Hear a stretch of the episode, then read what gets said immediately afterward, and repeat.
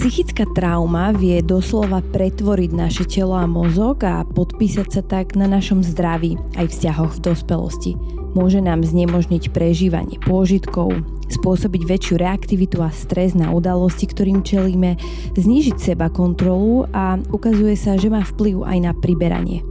Najnovšej epizóde podcastu rozoberáme toto všetko a oveľa viac s psychiatričkou Natáliou Kaščákovou, ktorá dlhodobo skúma psychickú traumu získanú v detstve ako nás vlastne formujú ranné udalosti, ako vyzerajú nebadané prejavy traumy a ako sa s ňou vysporiadať, na aké obranné mechanizmy si dať pozor a čo nám pomôže si ich viac zvedomovať. Často tí ľudia hľadajú ako si pomôcť a zistia napríklad, že keď si dajú viacej alkoholu alebo nejaké lieky alebo dajú si nejakú drogu, takže sa upokoja a vtedy je to lepšie. Čiže používajú také, my to voláme, že externé regulátory na zlepšenie toho, ako sa cítia. Moje meno je Zuzana Zuzana Matúščáková a podcast Nevyhorený vám prináša Forbes Slovensko s podporou čistej energie od SPP.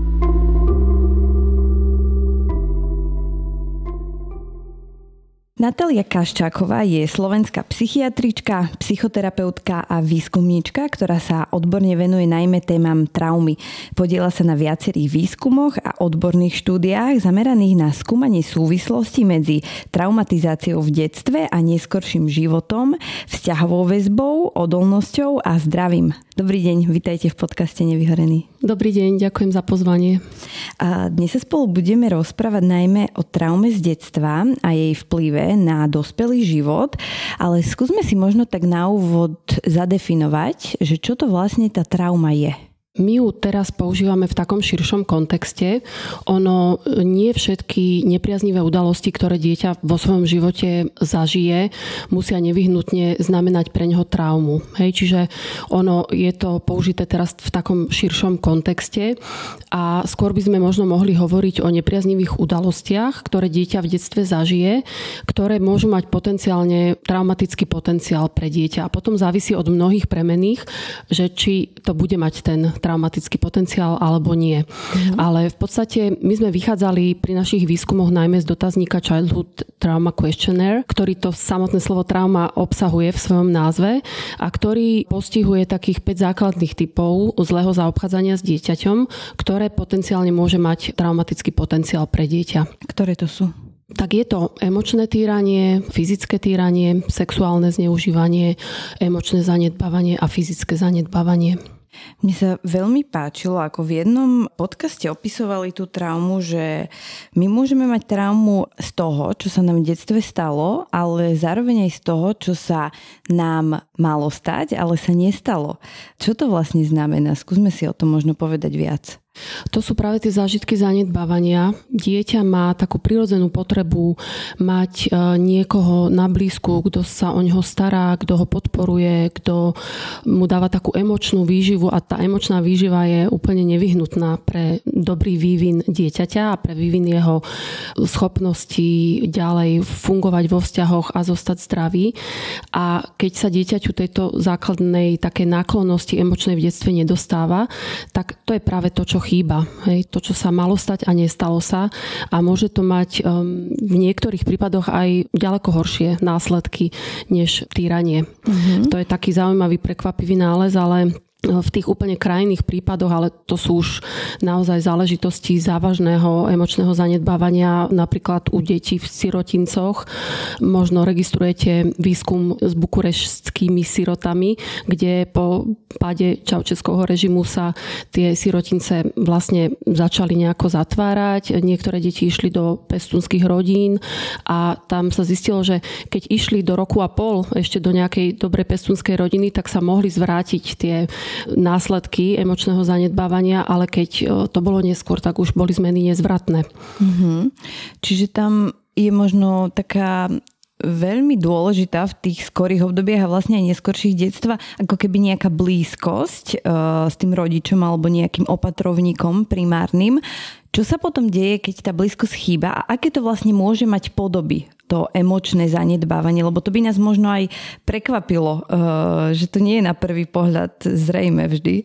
Áno, je to proste vrodená potreba dieťaťa mať blízkosť a eh, lásku a opateru druhého človeka. A vlastne v tom úplne útlom ránom detstve sa to prejavuje tým, že dieťa potrebuje byť nosené, eh, hojdané, aby sa mu lásky plne prihovárali, aby na ňo rodičia reagovali. Keď ono vyšle nejaký signál, tak aby prišli, aby reagovali na to, čo potrebuje. A ono, keď to prebieha hladko, tak je to výborné a je tam nejaké také zladenie spoločné, vyplavuje sa oxytocín, teda, alebo hormón lásky, náklonnosti opatery a takisto u dieťaťa aj u matky. A keď to nefunguje, tak to dieťa sa nejakým spôsobom na to zadaptuje, pretože dieťa je tiež nastavené na to, aby prežilo vlastne tak že sa naučí nejak si vystačiť samo. Naučí sa, že dobre, keď e, zaplačem alebo keď mám nejakú starosť, tak aj tak nikto neprichádza, takže vlastne nemá zmysel plakať a usilovať sa o privolanie blízkej osoby, pretože aj tak nikto nepríde. Mm-hmm. Naučí sa nejak samo sa upokojovať, nevyžadovať starostlivosť, e, nevyžadovať kontakt a môže to viesť e, k tomu, že sa vytvorí vyhybavá vzťahová väzba a potom v dospelosti títo ľudia znižujú dôležitosť blízkych vzťahov, e, majú pocit, že to vôbec ako na tom nezáleží, že si vystačia sami, naučia sa zvýšenie spoliehať sami na seba. Môže to zasahovať veľmi do ich partnerského života, keď e, ten partner má iné očakávania, ale aj napríklad do starostlivosti o seba samých. Čo sa týka zdravotnej starostlivosti, takíto ľudia majú sklon nevyhľadať pomoc, keď to potrebujú, aj keď majú nejaké zdravotné ťažkosti, tak nedôverovať zdravotníkom, spoliehať sa sami na seba aj v tomto, čiže niekedy vyhľadajú pomoc už keď je neskoro, keď ochorejú napríklad. Mm-hmm. V úvode som hovorila aj o vašom výskume v oblasti traumatizácie. Spomínate si ešte na nejaké zistenia, ktoré môžu byť zaujímavé aj v tomto kontexte? Keď sme robili výskum v reprezentatívnom súbore e, Slovenska a potom sme vyhodnocovali údaje, tak sme zistili, že hlavne emočné týranie je najdôležitejším prediktorom pre väčšinu ochorení, ktoré sme skúmali, typu astma, alergia, hypertenzia, diabetes, obezita, rôzne bolesti chronické a tak ďalej. A potom veľmi silným prediktorom bolo aj emočné zanedbávanie, najmä pre bolestivé ochorenia dlhodobé. A ďalej, čo sa ukázalo, to sa ukázalo v českom súbore, že napríklad v rámci migrény Síce ženy majú častejšie migrény ako muži a bolo ich trikrát viac žien ako mužov, ale muži ďaleko viac tam boli prítomné asociácie s emočným zanedbávaním, emočným a fyzickým týraním než u žien. Mm-hmm. A ja som potom začala aj viac pátrať e, v literatúre a to sú také naozaj zaujímavé zistenia, že chlapci majú v niečom nevýhodu. A to najmä v tom, že v tom období takej zvyšenej myelinizácie, čo je tvorba bielej hmoty, prepájanie medzi neurónmi, proliferácia, množenie nervových buniek, čo sa deje veľmi významne počas puberty, tak dievčatá majú ochranný vplyv ženských hormónov estradiolu, ktoré ochraňujú tieto procesy a zlepšujú tieto procesy a chlapcom tento vplyv chýba. Takže aj sa zistuje vo výskumoch, že chlapci sú viacej zraniteľní na rôzne formy zlého zaobchádzania, napríklad na to emočné zanedbávanie sú zraniteľnejší a viac vo výsledku je zisťovaný nález na atrofie alebo zmenšenia v určitých e, oblastiach mozgovej kôry. Najmä e, je narušená integrácia medzi oboma hemisférami, prepájanie medzi hemisférami. Čiže aj z hľadiska tej genetiky majú väčšiu predispozíciu ako keby na rozvinutie traumy, správne tomu rozumiem? Áno, že môžu byť viacej zraniteľní. Keď zažívajú zlé zaobchádzanie, tak keď sa robil aj taký longitudinálny výskum, že sa skúmala skupina detí, ktorým bolo zle zaobchádzané, mali záznamy, že zažívali domáce násilie a potom sa skúmali po nejakých 20 rokoch, tak spomedzi tých, ktorí zostali zdraví, tak bola väčšina dievčat. A tí, čo ochoreli, tak viac boli medzi nimi chlapci. A to je veľmi zaujímavé zistenie. Prečo sa potom hovorí o ženách, že sú citlivejšie a reaktívnejšie na tieto podnety? To je možno v rámci takej emočnej reaktivity celkovej, ale v rámci tých dôsledkov traumatizácie sa ukazuje, že sú chlapci zraniteľnejší. A to je taký paradox, že v našej spoločnosti napríklad aj čo sa týka výchovy, tak e, viac hovoríme, že chlapci by mali byť takí, že neplačú a že veci zvládnu a že malo sa dbať na takú emočnú výchovu u chlapcov. Teda už sa to mení, ale v minulosti to tak e, nebolo. Mm-hmm. Čiže tí muži sú zároveň citlivejší na rozvinutie traumy, ale zároveň my ich často ešte viac emočne zanedbávame ako tie dievčatá a ženy, keď máme tie stereotypy, ktoré v časti spoločnosti ešte stále prevládajú. Dá sa to tak povedať. A ešte tam vstupujú do hry gény. Aj, že keď má ten chlapec niektorý typ génov, tak môže emočne zanedbávanie viac negatívne na ňo akoby dopadnúť. Ďalšia ešte taká dôležitá vec, možno v tomto celom, v tom, ako trauma ovplyvňuje potom telesné regulácie, je mm, regulácia stresovej osy a tam hrá úplne primárnu rolu kortizol. To je dôležitý stresový hormón, ktorý nám pomáha zvládať rôzne situácie a ktorý aj v základe mm, sa nám vylučuje, mm, najviac sa vylučuje ráno, nad ránom a potom postupne počas dňa jeho produkcia klesá a vylučuje sa aj dodatočne dodatočne, keď je to potrebné, keď potrebujeme niečo zvládnuť, niečo zdolať. A je dobre, keď je kortizolu tak akurát, ani príliš veľa, ani príliš málo. A deti, ktoré zažívajú veľa zlého, tak najprv tá os sa vychyluje tým smerom takým reaktívnym, že je nadmerne veľa kortizolu, ale potom postupne, keď e, sú vystavené toxickému stresu a keď je ten stres chronický a jeho mnoho, tak postupne sa začína tá krivka splošťovať, že už je kortizolu málo, je vyplavený, aj tie bazálne hladiny sú nižšie a keď by ho aj ten človek potreboval, aby sa vyplavil, tak sa nevyplaví.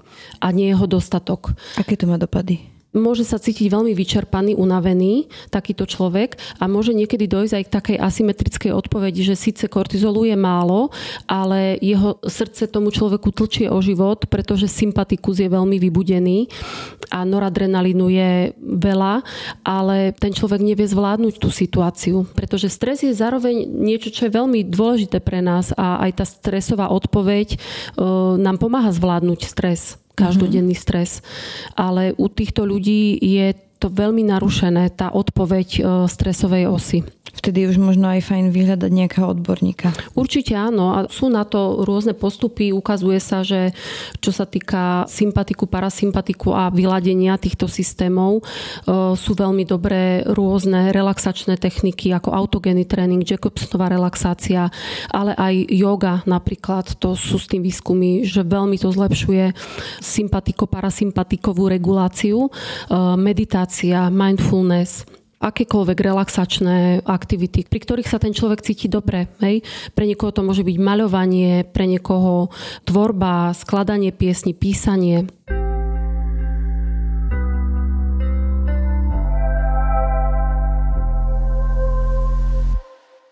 Vráťme sa možno ešte o krok späť k vzniku traumy a nášmu vnímaniu nej. Ja sa stretávam s tým a sama som to tak mala dlho fixnuté, že traumu spôsobujú také nejaké veľké udalosti z nášho detstva. Napríklad sme boli fyzicky zneužívaní, tyranní alebo boli vystavení nejakým veľkým udalostiam e, negatívnym. Ale ukazuje sa, že aj na prvý pohľad nebadané veci môžu mať dôsledky do nášho života a môžu spôsobiť tú traumu. Napadajú vás nejaké konkrétne príklady, aby sme si to bližšie predstavili? Teraz mi napadla jedna moja pacientka, ktorá, ona mala vrodenú luxáciu bedrových klbov a vlastne normálne sa naučila chodiť, ale potom uh, sa jej to veľmi skomplikovalo a keď mala v období od 3 do 5 rokov, musela mať fixované obe dolné končatiny v sadre a museli ju prenášať. A chodila aj opakovane na liečenia a to boli obdobia, kedy sa ešte na liečenia nechodievalo s deťmi. A ona toto obdobie, keď sme sa k tomu dostali, tak to bolo veľmi pre ňu problematické maličké a vlastne uvedomila si, že ona sa vtedy naučila odpájať od e, telesných pocitov, že zostávala iba v hlave. A, a to je aj to, s čím ona dodnes zápasí, že veľmi je v hlave a telo sa naučila akoby nevnímať, pretože bolo veľmi zaťažujúce pre ňu vnímať to, že nemôže sa pohnúť, nemôže chodiť e, ako iné deti, e, je odkazaná na starostlivosť druhých a tiež nie vždy s ňou tam bolo dobre zaobchádzané v tých liečebniach. Takže napríklad toto ma napadá a ešte ma napadla taká situácia, taká pozorovateľská skúsenosť. E, keď som e, s mladším synom vyberala e, škôlku, potrebovala som, aby na 3-4 mesiace ešte predtým, než mal 3 roky, išiel do jednej súkromnej škôlky a tam som asi pol dňa strávila s ním a pozorovala som, ako to tam funguje. A bolo to veľmi zaujímavá skúsenosť pre mňa, pretože tie deti veľmi odlišne fungovali a boli to deti, ktoré mali okolo roka. Takže také maličké, môj syn mal 2,5, čiže on už bol veľký chalan akoby vtedy. A jedno dievčatko tam veľmi tak samostatne fungovalo. Chodila sama po prelieskách, spadla, sama sa postavila a ja som tak ako chcela jej byť nápomocná a tie učiteľky mi hovoria, že nie, nechajte tak, nechajte tak. Jej mama chce, aby ona všetko takto sama zvládala a že aby bola taká veľmi samostatná. Tak bolo mi smutno z toho. Hej. Mm-hmm. Zdala sa mi veľmi malička na to, aby tak všetko sama úplne zvládala. A v porovnaní s inými deťmi tam pôsobila veľmi osamelo. To je aj často uh, vnímané ako taká pozitívna charakterová ano. črta pri tých deťoch, že on je taký alebo ona je taká samostatná. Takže to môže to byť nejaký dôsledok, ano. ako keby ano traumatickej skúsenosti. Áno. Áno, ono v podstate aj pri tých experimentoch, čo sa robili, pozorovanie správania detí pri odlúčení od matky, tie experimenty na určovanie typu vzťahovej väzby, tak najprv si tí výskumníci mysleli, že vlastne najlepšie sú na tom tie deti, ktoré vôbec neplačú, keď odídu ich mami a vôbec nejako ani neriešia návrat e, mami do miestnosti naspäť, ale práve to boli deti, ktoré boli vyhybavo naviazané a zistilo sa, že hoci navonok pôsobia, že všetko je OK, ani len nezaplače, ani si veľmi nevšíma, že mama príde, ale keby ste im zmerali hladiny stresového hormónu kortizolu, tak mali ich zvýšené. A zase naopak deti, ktoré plakali, protestovali, keď mama odchádzala a keď mama prišla, tak ju radosne privítali a sa s ňou hrali, tak to boli deti, ktoré boli bezpečne naviazané. Mm, čiže to je taká tá prírodzená reakcia. Samozrejme, máme. protestovať, keď mama má odísť. A líši sa nejako tá trauma v detstve, ako keď sa odohrá niekedy ďalej v dospelosti? Tam sú určité, čo už sa vedeckým výskumom potvrdilo, také dôležité periódy e, vo vývine mozgu, ktoré sú veľmi citlivé na účinky nejakých nepriaznivých udalostí. A asi najviac citlivý mozog je e, úplne v tom ránom detstve do 5 rokov života. Potom je také dôležité obdobie okolo 10-11 rokov, keď je veľmi citlivá amygdala, je taká štruktúra, limbická štruktúra v mozgu, ktorá je dôležitá pre e, spracovávanie emócií, respektíve pre emócie. A potom obdobie puberty, okolo 14 až 16 rokov, kedy sa veľmi výrazne rozvíja mozgová kôra, prefrontálna kôra, ktorá zase umožňuje regulovať emócie. Ale v podstate mozog je e, zraniteľný po všetky obdobia a dá sa povedať, že adolescencia trvá až do 27. roku života, kedy sa ten mozog veľmi prudko stále rozvíja a tá neuroplasticita je po celý život, čiže ono ide aj o to, že nakoľko je ten mozog človeka už senzibilný na udalosti alebo vulnerabilný na udalosti, ktoré sa dejú neskôr človeku. A potom aj keď sa stane nejaká závažná udalosť v neskoršom veku človeka, tak môže na ňu oveľa závažnejšie zareagovať, keď už má nazbierané nejaké nepriaznivé skúsenosti v detstve. Uh-huh. A čo sú možno také tie premené, ktoré rozhodnú o tom, že sa vôbec tá trauma rozvinie?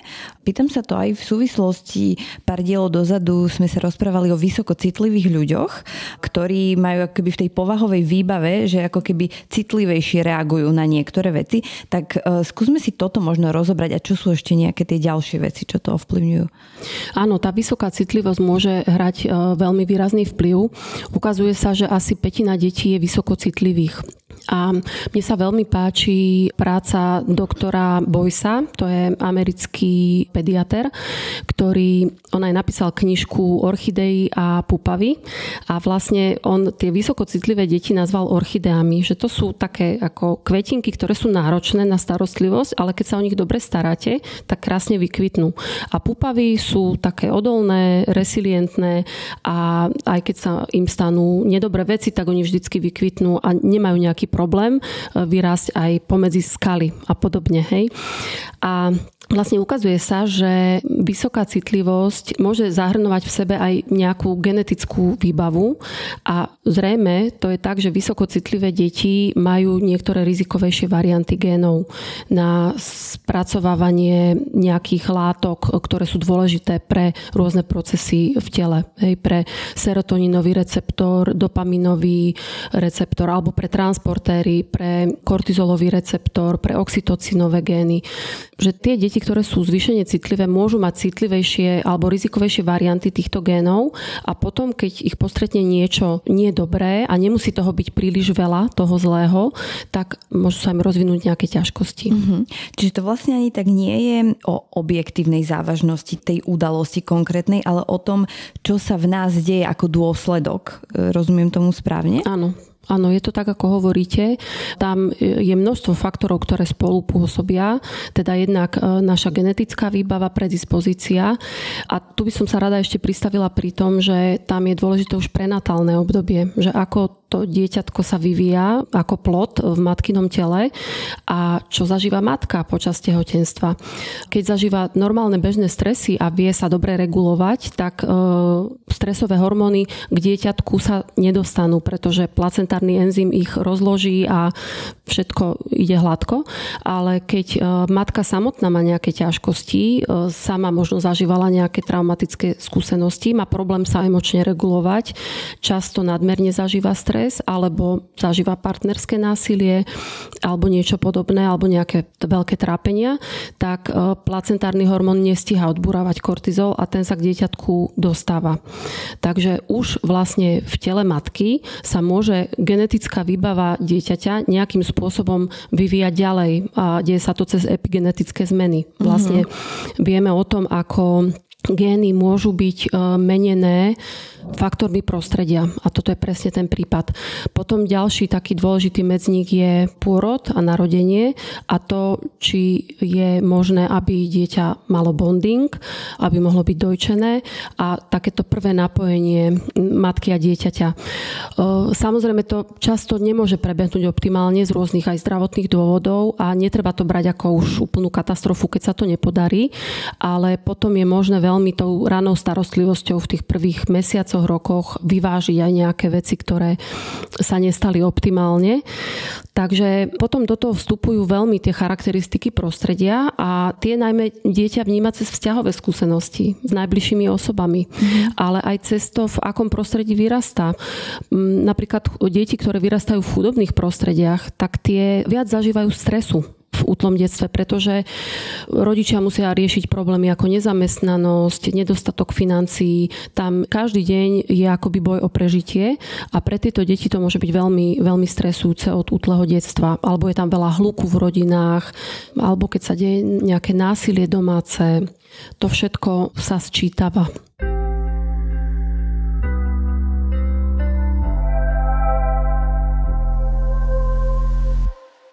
To je veľmi zaujímavé, že čo všetko na nás môže vplývať a ako nás to potom v tej dospelosti ovplyvňuje. Stáva sa vám často, že vás vyhľadávajú ľudia, dospelí, ktorí si možno spätne uvedomili, že to, čo sa im dialo, treba v detstve, tak e, bol istý typ traumy a majú nejaké dôsledky potom Áno, stáva sa to. A často napríklad, keď ľudia sa dostanú do nejakej závažnej životnej situácie v dospelosti a im sa vlastne spustia nejaké ťažkosti a napokon e, buď začnú tušiť, alebo prídeme spoločne na to, že to, akým spôsobom reagujú na ten stresor, ktorý sa deje, tak do veľkej miery súvisí s tým, čo sa im dialo.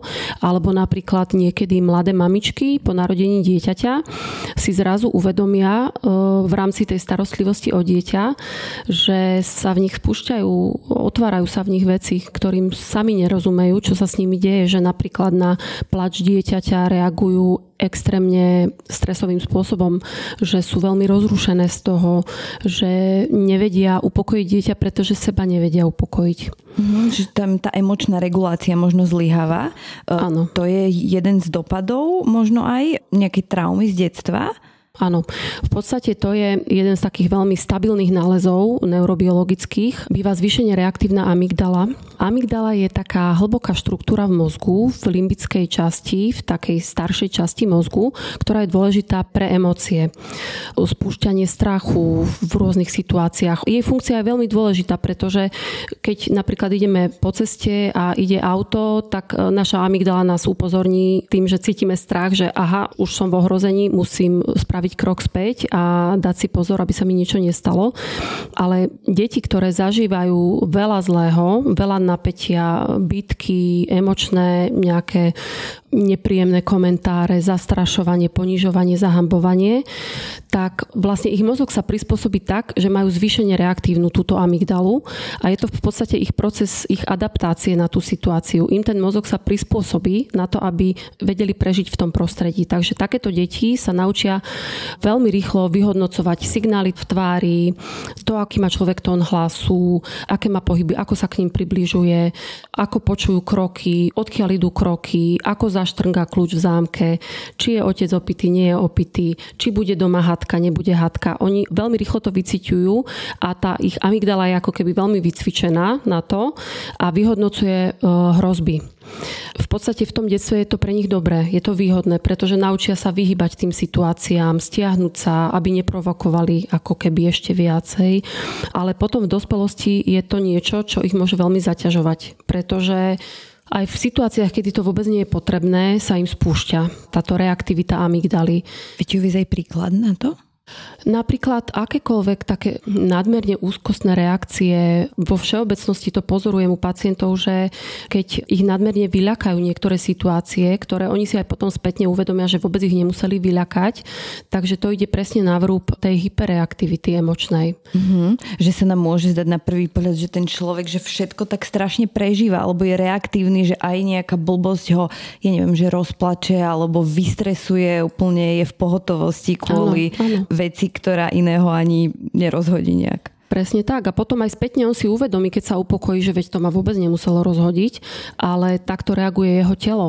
Mm-hmm. Hej? To je presne tá stará skúsenosť, ktorá sa neustále ozýva a ktorá je veľmi v pohotovosti reagovať. A pri tomto by som sa ešte rada pristavila, pretože ja vidím často to, ako keby také devalvovanie skúsenosti iného človeka, presne takéto zhodenie, že Ježiš, že veď sa nič nestalo, čo to tak prežívaš a pritom si neuvedomujeme možno tú rozličnú skúsenosť a inú výbavu toho človeka. Tak ako k tomuto pristupovať a ako s tým pracovať? Áno, to, ste pekne zhrnuli, lebo to je presne tak, že keď to niekto tak rozpovie, svoju nejakú skúsenosť, tak uh, niekomu sa to môže stať, že však ako nič také hrozné sa ti nedialo, ja som prežil, prežila toto a toto a, a som tu, hej. Alebo, ja neviem, to tak niektorí ľudia zvyknú hovoriť, že taký zo pár faciek nikomu ešte neublíži a zo pár na zadok, ale naozaj je to veľmi rôzne, ako sme geneticky vybavení a ako to v nás ďalej pracuje. A plus, veľmi dôležité je to aj, že akú dostaneme podporu počas toho obdobia, keď sa nám to deje tieto veci. Či tam je niekto, kto nám s tým pomôže to spracovať, tú zlú skúsenosť napríklad. Mm-hmm. Takže... Čiže aj keď sa nám stane tá trauma, tak ju vieme prekonať, ak máme, ja neviem, nejakú bezpečnú vzťahovú väzbu, alebo uh, môžeme možno aj opísať, že čo to znamená, alebo nejakého človeka, ktorý nám v tom pomáha? Áno, ľudia, ktorí popisujú aj veľmi ťažké skúsenosti, ktoré zažili a vlastne vidú z toho relatívne dobre, že vidíme, že to zvládli a že to majú akoby zintegrované, vedia o tom voľne povedať, primerane, emočne k tomu reagujú, tak nakoniec um, sa dostaneme k tomu, že bol tam niekto, kto im to pomáhal tú skúsenosť zvládnuť, že buď ak jeden rodič bol násilný, tak druhý rodič bol ten, ktorý upokojil dieťa a ktorý mu pomáhal to zvládať, alebo že bola nejaká babička, kam to dieťa, keď sa naučilo cestovať, tak cestovalo za babičkou, alebo bola nejaká teta, alebo niekedy to mohli byť rodičia spolužiakov alebo kamarátov, alebo starší kamaráti, alebo proste rovesníci. Takýchto prípadov je mnoho a toto spravidla vie akoby vyvážiť tú zlú skúsenosť alebo aspoň zmierniť jej negatívny vplyv. S čím sa vami najčastejšie prichádzajú takíto ľudia v dospelosti? Aké sú možno tie prejavy, ktoré si môžeme niesť tej traumy z detstva? To je úplne široké spektrum poruch. Vlastne to sa nedá úplne zjednodušene povedať, ale môžu to byť rôzne ťažkosti typu úzkosti, depresí, poruch spánku, poruchy stravovania, ďalej problémy vo vzťahoch, e, v práci.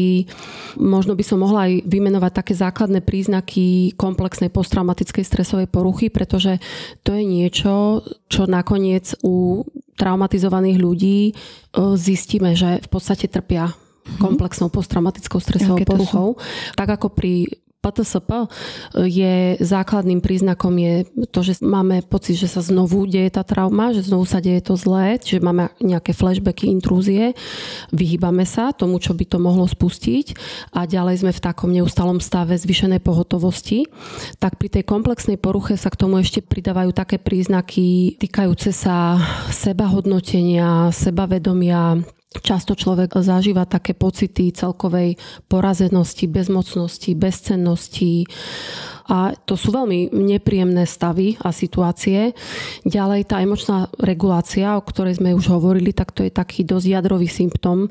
Ide o to, že takíto ľudia sa teda ľahšie rozrušia a potom ten stav môže trvať aj v niekoľko hodín. Zrovna včera u mňa bola pacientka, ktorá mi popisovala stav, e, kedy sa dostala do veľkého rozrušenia zo situácie, ktorú bežne by človek do hodinky by sa z toho otriasol a ona potom celú ďalšiu noc nespala a celý ďalší deň to v nej pracovalo. Čiže to naozaj tak postihne celé fungovanie človeka že sa ťažšie upokojuje z tých rozrušujúcich situácií. Potom môže to fungovať aj na takom on-off princípe, že buď je veľmi rozrušený a veľmi ako vybudený, alebo potom akoby vypnutý akoby znecitlivený, otupený a prázdny. To je tiež veľmi nepríjemná skúsenosť v prežívaní. A tam môže si aj ten človek možno aj pomáhať nejakými látkami. Tendencia k závislostiam som čítala vo vašej štúdii, že tam je veľká práve, že tu tie emócie chcú si zregulovať títo ľudia často alkoholom, drogami. Krásne ste mi je? prihrali.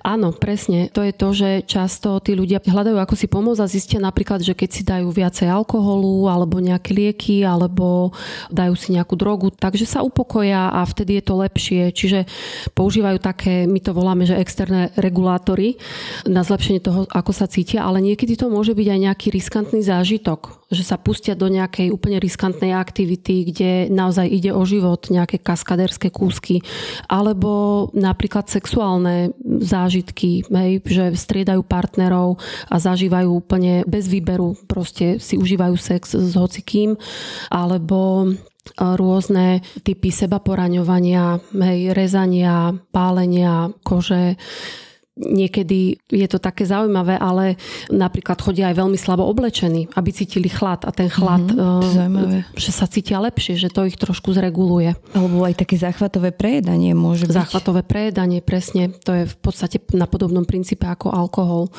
Alebo nadmerné fajčenie, alebo nezdravý spôsob života.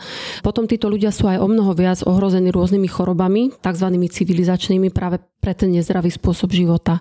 Čiže tá emočná regulácia zo sebou nesie množstvo ďalších akoby problémov a ďalšou takou problémovou oblasťou sú vzťahy. Títo ľudia buď sa vyhýbajú vzťahom, ako sú sami, ale zároveň trpia tou osamelosťou, alebo majú veľmi intenzívne vzťahy, ale nevedia udržať záväzok vo vzťahu, čiže majú tie vzťahy veľmi komplikované a spôsobia kopec bolesti druhým ľuďom zase. Uh-huh. A vedia nás možno tie vzťahy aj potom vyliečiť uh, z tej traumy? Áno, tak sú aj takéto pozitívne prípady a dobré šťastné konce. Niekedy si žena, ktorá zažívala veľa násilia v svojej pôvodnej rodine, nájde partnera, ktorý je veľmi pomôže k tomu, aby zvládala ďalší život a predstavuje pre ňu práve to bezpečie, ktoré jej v detstve chýbalo.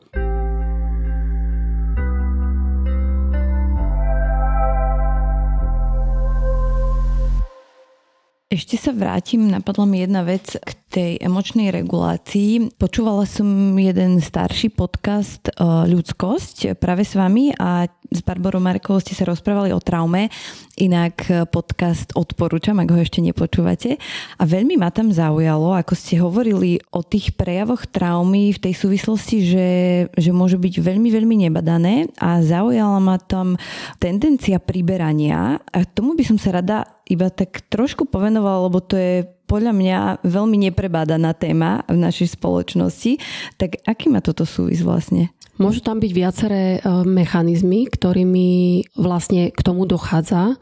V podstate aj na tej neurobiologickej a telesnej úrovni dochádza pri traumatizácii k rôznym zmenám a v rámci tej tendencie priberania dochádza k tomu, že teda deti, ktoré zažívali veľa zlého, môžu mať narušený metabolizmus tukov a tým pádom akoby priberajú viac, aj keď zjedia toho menej, že úplne sa zmení tá os e, regulovania hladu, sítosti a tendencie k priberaniu a teda toto môže fungovať ako jeden faktor, napríklad v rámci obezity. E, ďalším faktorom môže byť, a to som sa stretla u viacerých pacientok s tým, že vlastne jedlo bolo teda ako ten kompenzátor nejakých ťaživých skúseností. E, jedna pani, keď sa u nich doma dialo násilie a potom, keď všetci zaspali, otec zaspal, mama zaspala, tak ona išla do komory a zjedla veľa jedla a cítila konečne upokojenie, hej, konečne sa zregulovala a potom v podstate aj v dospelosti ona netušila, že používa tento mechanizmus. Ona stále mala pocit, že veď je toho málo a aj tak priberá a že vôbec ako netuší, z čoho to je. A postupne, ako sme pracovali, tak e, keď sme pracovali práve s tými záležitosťami okolo jedla a okolo priberania, ona mala totiž to aj veľký strach z toho, že keď bude držať nejakú dietu alebo keď obmedzí trošku prísun jedla, a bude chudnúť, pritom bola obezná, tak že sa bude cítiť veľmi zle hej, psychicky. A vždy to tak aj dopadlo, že ona sa snažila zredukovať príjem potravy a cítila sa veľmi zle, takže zase sa vrátila k tomu svojmu starému vzorcu, ktorý ale ona považovala za úplne normálny, že nie je toho veľa. Potom sme sa ale dostali teda k takej spomienke a presne k tomuto, ako sa deje doma násilie, ako ona potom ako malá v tej komore sedí a je to veľké množstvo jedla a ona si to vôbec nepamätala. Buď to mala traumaticky vytesnené, ale skôr si myslím, že išlo o disociáciu, že to mala ako disociovanú skúsenosť a že táto skúsenosť sa jej občas tak pripomína v bežnom živote, kedy ona potom bez rozmyslu je strašne mm-hmm. veľa jedla, ale nemá to úplne integrované v svojom vedomí. Alebo často aj ženy, ktoré boli znásilnené, tak to e, jedlo využívajú ako kompenzáciu. Aj na to je veľa štúdie. Ja som čítala veľmi skvelú knihu, odporúčam. Volá sa, že Hunger. A tá autorka tam popisuje svoj komplikovaný vzťah k jedlu, ktorý začal práve s násilnením, keď mala 13 alebo 14 rokov. Ona si nevedomky ako keby budovala to svoje bezpečie tým, že sa chcela obaliť a vôbec to nemala zvedomené. A to je podľa mňa veľmi, veľmi dôležitá téma, o ktorej sa nehovorí a ani v lekárskych kruhoch mám pocit, že nie je dostatočná osveta, pretože aj lekári často ako keby fetšejmujú tých e, ľudí, ktorí sú obézni čo s tým môžeme robiť? Áno, to, čo popisujete, tak to je častý mechanizmus, že znásilnené ženy sa akoby takto chránia, že sú menej atraktívne tým, keď sú obezné pred nejakým možným ďalším útokom a nemusia to vôbec mať zvedomené, tento typ e, správania. A čo s tým robiť? No osveta, osveta, osveta. Ja sa stretávam s množstvom toho, ako mne pacientky hovoria, aké majú komentáre lekári na ich váhu a to sú niekedy veľmi traumatizujúce komentáre, ktoré akoby len pridávajú vlastne olej do ohňa a nič neriešia.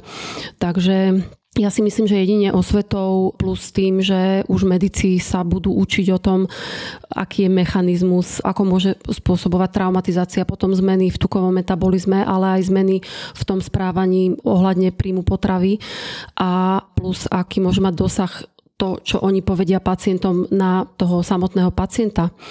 Aké možno ešte obranné stratégie vyrovnávania sa s traumami poznáme a ako možno prísť na to, aké ich máme my sami, ak niečo podobné prežívame. Takou úplne, úplne prvou, ktorú má dieťa k dispozícii, je disociácia.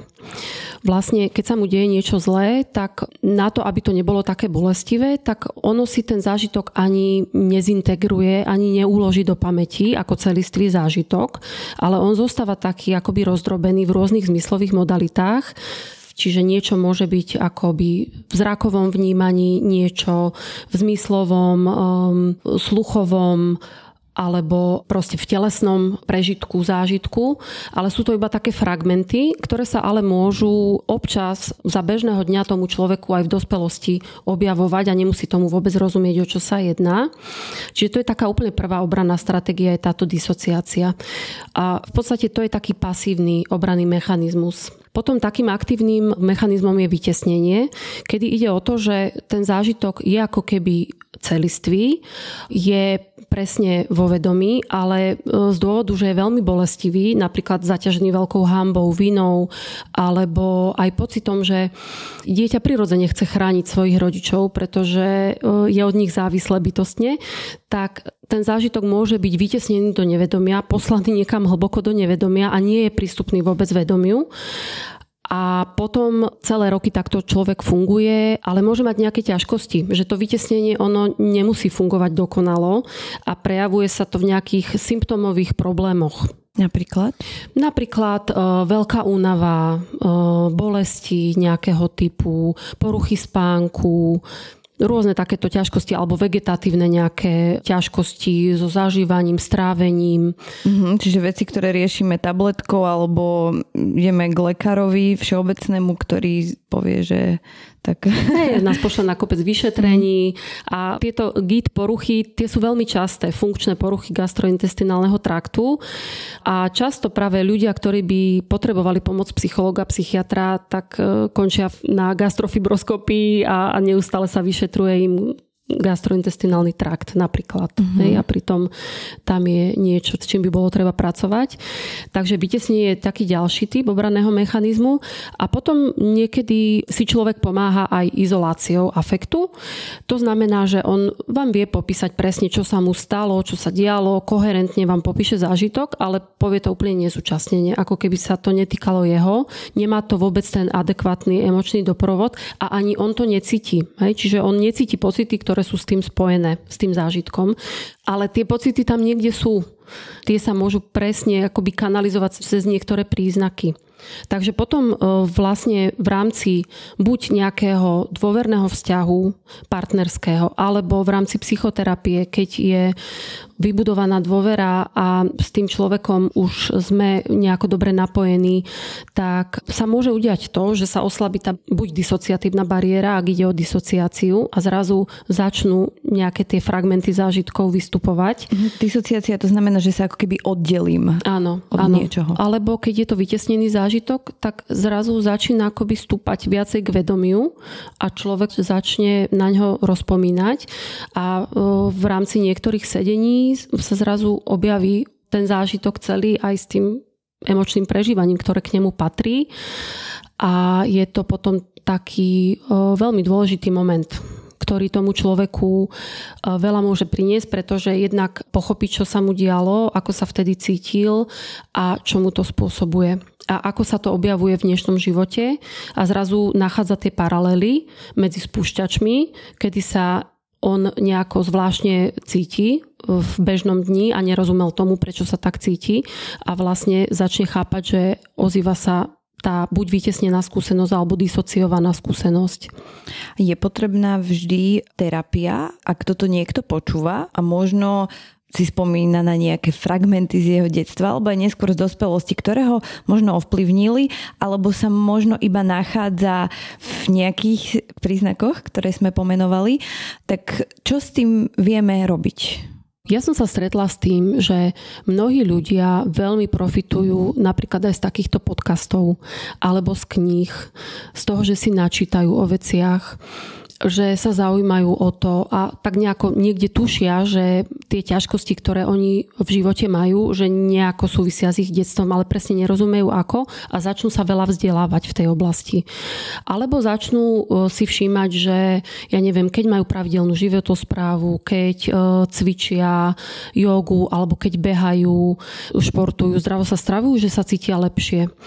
A začnú si takýmto spôsobom sami pomáhať a z mnohých ťažkostí sa môžu dostať dostať aj takýmto spôsobom. Alebo že keď majú nejaký dobrý vzťah alebo nejakú dôvernú kamarátku, kamaráta, tak jednoducho im to pomáha a možno také citlivovanie na seba samého, že čo cítim, čo potrebujem a vlastne taká analýza v behu toho dňa, že vlastne čo robím, ako fungujem, to je možno také celkom zaujímavé e, zistenia vie človek sám o sebe ano, zistiť. Áno, presne, že potom zrazu už tak automaticky nabieha, že začínajú sa viacej zamýšľať nad tým, čo mi robí napríklad takáto skúsenosť alebo takáto, ako sa cítim v tomto, v tomto a zistia napríklad, že aha, tak oveľa lepšie je povedať, že e, viete čo, toto sa mi nepáči, čo teraz mi hovoríte napríklad v rámci nejakej pracovnej skúsenosti. S týmto nie som úplne stotožnená alebo nestíham to, pretože mám toho veľmi veľa. Inokedy by ten človek sa nechal zavaliť povinnosťami napríklad alebo by nepovedal, že s niečím nesúhlasí, pretože by sa bál následnej reakcie a sám by sa s tým zožieral, ale zrazu sa učí viacej sa starať o seba v mnohých oblastiach a presne citlivovať sám seba na svoje zraniteľnosti, na svoje slabé miesta, ktoré keď zistí, v čom sú a na čo si musí dávať pozor a učí sa lepšie sám o seba starať a citlivejšie so sebou zaobchádzať, tak mu to môže v mnohom pomôcť. A ako na to? Ja viem, že to je asi na takú sériu podcastov, aj o to sa vlastne snažíme tuto, ale ak by ste mali vydať nejaké také typy, že ako sa citlivovať, ako možno hľadať tie svoje zraniteľné miesta, ako o sebe zisťovať viac.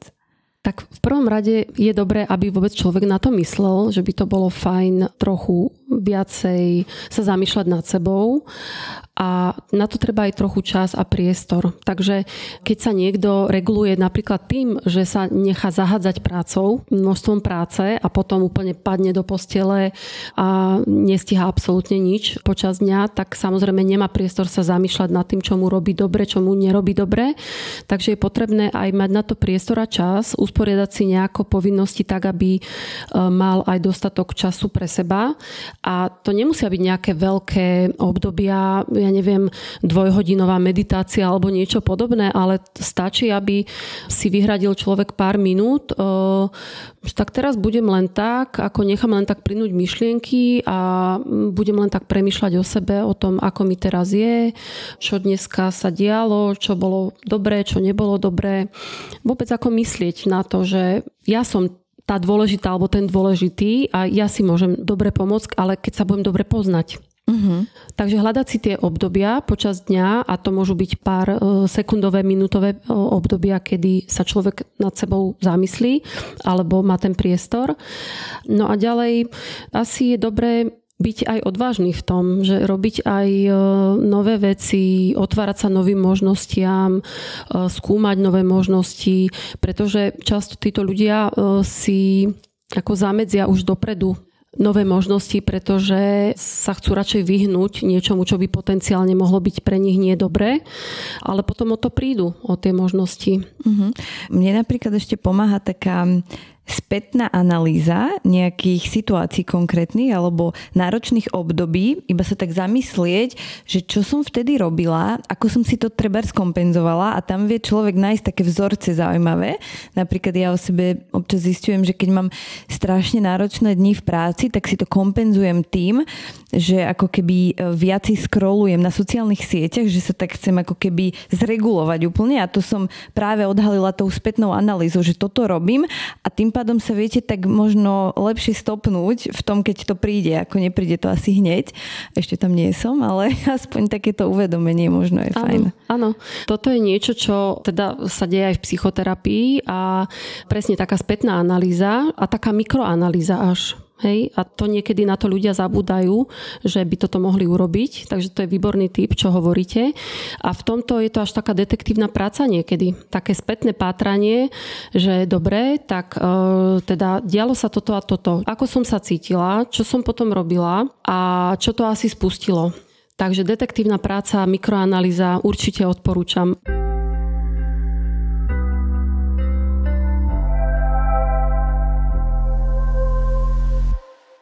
Keď sa v dospelosti dopatrame k tomu, že spúšťačom nejakých ťažkostí, ktoré máme, bolo detstvo a nejaké možno aj zlé zaobchádzanie zo strany rodičov, tak ako s tým naložiť? Pretože to môže byť veľmi ako keby náročné, najmä keď je to taký objav, že sme mali tých rodičov vykreslených v nejakom svetle a môže nám to možno aj zrútiť nejaké tie ideály a možno aj nabúrať vzťahy, neviem, skúste mi povedať viacej, že ako s tým pracovať, čo to spôsobuje. Aby to nespôsobilo také úplné zemetrasenie, tak e, je treba k tomu pristupovať s opatrnosťou, pretože naozaj tie zistenia niekedy sú veľmi silné a môže sa vyplaviť množstvo pocitov, nepríjemných pocitov, napríklad voči rodičom alebo voči blízkym osobám alebo osobám, ktoré spôsobovali už dospelému dieťaťu nejakú újmu a to, čo mne sa zdá, že dosť pomáha je, aby sa človek zamyslel aj nad tým v rámci mentalizácie vlastne, že prečo rodičia sa tak správali, ako sa správali, aké to mali oni v detstve, čo sa u nich dialo, pretože potom dospelý človek dokáže lepšie pochopiť, aj keď je to niekedy veľmi ťažké spracovať, ale aspoň pochopiť, že prečo sa rodičia takto správali a tiež nevždy je možný o tom nejaký otvorený dialog s rodičmi, pretože často rodičia nie sú schopní si to uznať alebo majú na to svoje nejaké racionalizácie, bagatelizácie. Hej, chceli sme ťa dobre vychovať, bolo potrebné sa takto správať, alebo ty si bol nezvládnutelný, nezvládnutelná a tak ďalej, alebo neustále aj v dospelosti pokračujú napríklad s tým, že už svoje dospelé dieťa nejako zahambujú alebo vysmievajú. Čiže to môže pokračovať ako keby tá trauma, že to nemá ako keby ukončené. Áno, často to tak býva, že práve ono to pokračuje ďalej, že už dospelé dieťa neustále je rodičmi ďalej slovne ponižované, že to emočné týranie vlastne pokračuje a akákoľvek návšteva ho rozhodí alebo dlhší kontakt s rodičmi. Čiže potom je dobré si to regulovať, časovo to ohraničiť, alebo povedať si, že dobre, že ako náhle to začne byť problematické, tak odchádzam. Hej. Aj toto niekedy tie dospelé deti robia. Možno aj utnutie vzťahov je niekedy pre vlastnú záchranu a vlastné prežitie v úvodzovkách lepšie, hoci to nie je jednoduché, ale niekedy to môže byť jediné riešenie. Niekedy je to jediné riešenie, áno. Niekedy človek príde na to, že potrebuje úplne ten vzťah ukončiť, pretože on neustále pôsobí ďalej toxicky a pre svoju záchranu potrebuje ukončiť alebo nejakým spôsobom zregulovať to tak, napríklad, že on ukončí vzťah, ale deti pokračujú vo vzťahu so starými rodičmi cez napríklad partnera aj s tým som sa stretla. A, a potom sa ten vzťah napríklad obnovil. Hej, pani obnovila vzťah so svojou matkou, keď si spracovala tie ťaživé skúsenosti, ale len do určitej miery. Uh-huh. Čiže to je fajn správa, že si to vieme vlastne nejakým spôsobom spracovať aj sami bez tých rodičov a nejako Áno, lebo niekedy ten pokus o spracovávanie s rodičmi je ešte viacej bolestivý a ešte viac traumatizujúci, pretože človek zostáva bezmocný, zistuje, že vždy sa dostáva k tomu istému, že sa to vlastne otáča proti nemu. Uh-huh. Ešte sa trošku povenujme vášmu výskumu a zisteniam. Ako som v úvode spomínala, tak vy sa tejto téme venujete, píšete štúdie a ja som si ich aj pozerala a zaujalo ma niekoľko vecí. Napríklad, že až 59% ľudí Slovákov zažilo v detstve traumu a mne to prišlo ako takému lajkovi ohromne vysoké číslo. Čo nám toto hovorí? V podstate to je ale to číslo, o čom sme hovorili na začiatku, že to sú tie potenciálne traumatické udalosti, ktoré teda nemusia spôsobiť e, človeku újmu. Ale áno, je to vysoké číslo v našej spoločnosti, ale nie len u nás. To je celosvetový trend. E, je stále prítomné veľké množstvo emočného týrania, takisto bitky, hoci v mnohých krajinách už e, je to veľmi aj legislatívne prísne strážené, ale stále sa vyskytujú emočné zanedbávanie. Keď by sme to hodnotili prísnym okom, tak u nás zažilo polovica Slovákov. Uh-huh. A to sú tie presne tie neviditeľné spôsoby a v tých takých menej závažných formách napríklad aj dobre situované rodiny, ktoré svoje deti vedú k rôznym športom a k dobrým výsledkom v škole a to dieťa má nasekaný rozvrh, ale nedostáva to, čo by potrebovalo. Že tú emočnú výživu úplne nedostáva. Tak skúsme si možno prakticky ešte povedať, ak nás počúvajú nejakí rodičia alebo budúci rodičia, tak čo je tá výživa pre deti? Čo by sme mali alebo nemali robiť? E, v tom útlom detstve to je to, o čom sme už hovorili na začiatku. Nosenie, hladkanie, kolísanie, reagovanie na to, keď dieťa zaplače a teda opatrenie dieťaťa, očný kontakt, ale zase, aby to nebolo také ako vtieranie sa dieťaťu, lebo dieťa, niekedy aj maličké dieťa, bábetko potrebuje byť samé a spoznáme to podľa toho, že ono odvratí hlavku, hej, že nepotrebuje vtedy ono nejako kontaktovať a potrebuje byť samé so sebou.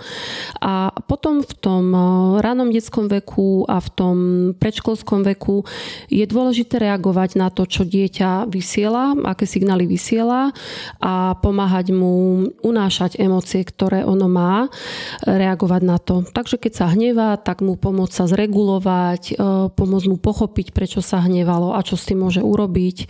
Keď nám niečo rozpráva, nejaký zážitok, tak ho vypočuť a neodchádzať do inej izby alebo netvariť sa, že sme veľmi ako zamestnaní a nechceme ho teraz vypočuť. Reagovať na to, keď za nami príde s nejakou starosťou, Ďalej dieťa by malo cítiť, že je chcené, že je milované, že členovia rodiny sa navzájom o seba zaujímajú, že jeden druhého sa pýtajú na to, ako sa majú, čo prežívajú. Čiže aj tie vzťahy e, dospelých medzi sebou v tej rodine sú ako keby kľúčové? Áno, áno, určite. Tak e, poznám také vyhrotené prípady, kedy rodičia sa napríklad vôbec nebavia medzi sebou, ale navonok môžu pôsobiť ako sporiadaná rodina, ktorá chodí na výlety, na dovolenky a podobne, ale vôbec sa tí dospelí nebavia a bavia sa cez dieťa. Uh-huh. Čiže to je tiež veľmi škodlivý vplyv a to dieťa je nejakým prostredníkom medzi rodičmi a to nie je v poriadku. Takže emočná výživa je taká naša naozaj základná potrava vlastne pre dušu. No a ešte v tom našom výskume, čo teda vychádzalo ako pomerne vysoké, je fyzické zanedbávanie a to súvisí buď s chudobou, nedostatok e, finančných prostriedkov, čiže dieťa nemá dostatok ošatenia, jedla, ale aj nemá prístup k takej bežnej starostlivosti, napríklad keď je chore, tak ísť k lekárovi, že nemá ho kto zobrať k lekárovi napríklad, alebo že rodičia trpia nejakými dôsledkami alkoholizmu alebo nejakých závislostí alebo sú psychicky chorí a vlastne nevenujú sa dieťaťu. Hej? Napríklad e, pretože dospávajú opicu alebo po nociach chodia po baroch a dieťa je samé v noci a to číslo bolo pomerne veľké. 36% Slovákov zažívalo e, fyzické zanedbávanie. Uh-huh. A časť toho teda súvisí s chudobou, ale časť aj s uh, takýmto základným nefungovaním. Keď si uh, možno aj pri počúvaní toho podcastu uvedomíme, že um, možno nejaká časť toho sa vzťahuje na nás že sme nedostávali v detstve možno takú emočnú výživu, akú by sme si zaslúžili, tak ako si ju môžeme dať v dospelosti? Tak najlepšie asi tým, že budeme sa obklupovať ľuďmi, s ktorými nám je dobre a najoptimálnejšie je, a v tomto prípade sú opravujúce vzťahy, najmä vzťahy, dobré vzťahy a tiež e, naučiť sa čo najlepšie seba spoznať, to, čo nám robí dobre, čo je pre nás príjemné, čo je pre nás vyživujúce, čo nás naplňa. Ale dá sa to. Je dá to sa to. Určite správa. sa to dá. Určite sa to dá. A vlastne človek, ktorý bol emočne zanedbávaný, tak sa často cíti ako nevidený ako nevidený, nepočutý. A to je ten pocit toho malého dieťaťa, ktorého si dospelí nevšimajú. Alebo všímajú si len to, že či mal dobré známky, e, ako bolo ja neviem, na krúžku alebo na športe a či dosiahol dobré výsledky, ale nevidia, nevšimajú si, keď je nejaké mlkvé, zarazené, smutné, alebo vôbec ako sa má a o to sa nezaujímajú. Takže aby sa ten človek cítil videný a počutý. Uh-huh, takže možno aj hľadať ten svoj hlas. Áno. Tak e, to je možno aj výzva pre našich poslucháčov a ďakujem vám veľmi pekne, že ste tu s nami boli a verím, že sa ešte uvidíme pri nejakej zaujímavej podobnej téme. Ďakujem pekne, ďakujem za pozornosť. Toto bola psychiatrička Natália Kaščáková.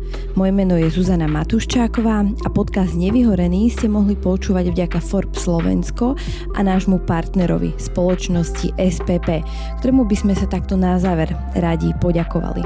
Vám ostatným ďakujeme za podporu a zdieľanie podcastu ďalej. Nesmierne si to vážime.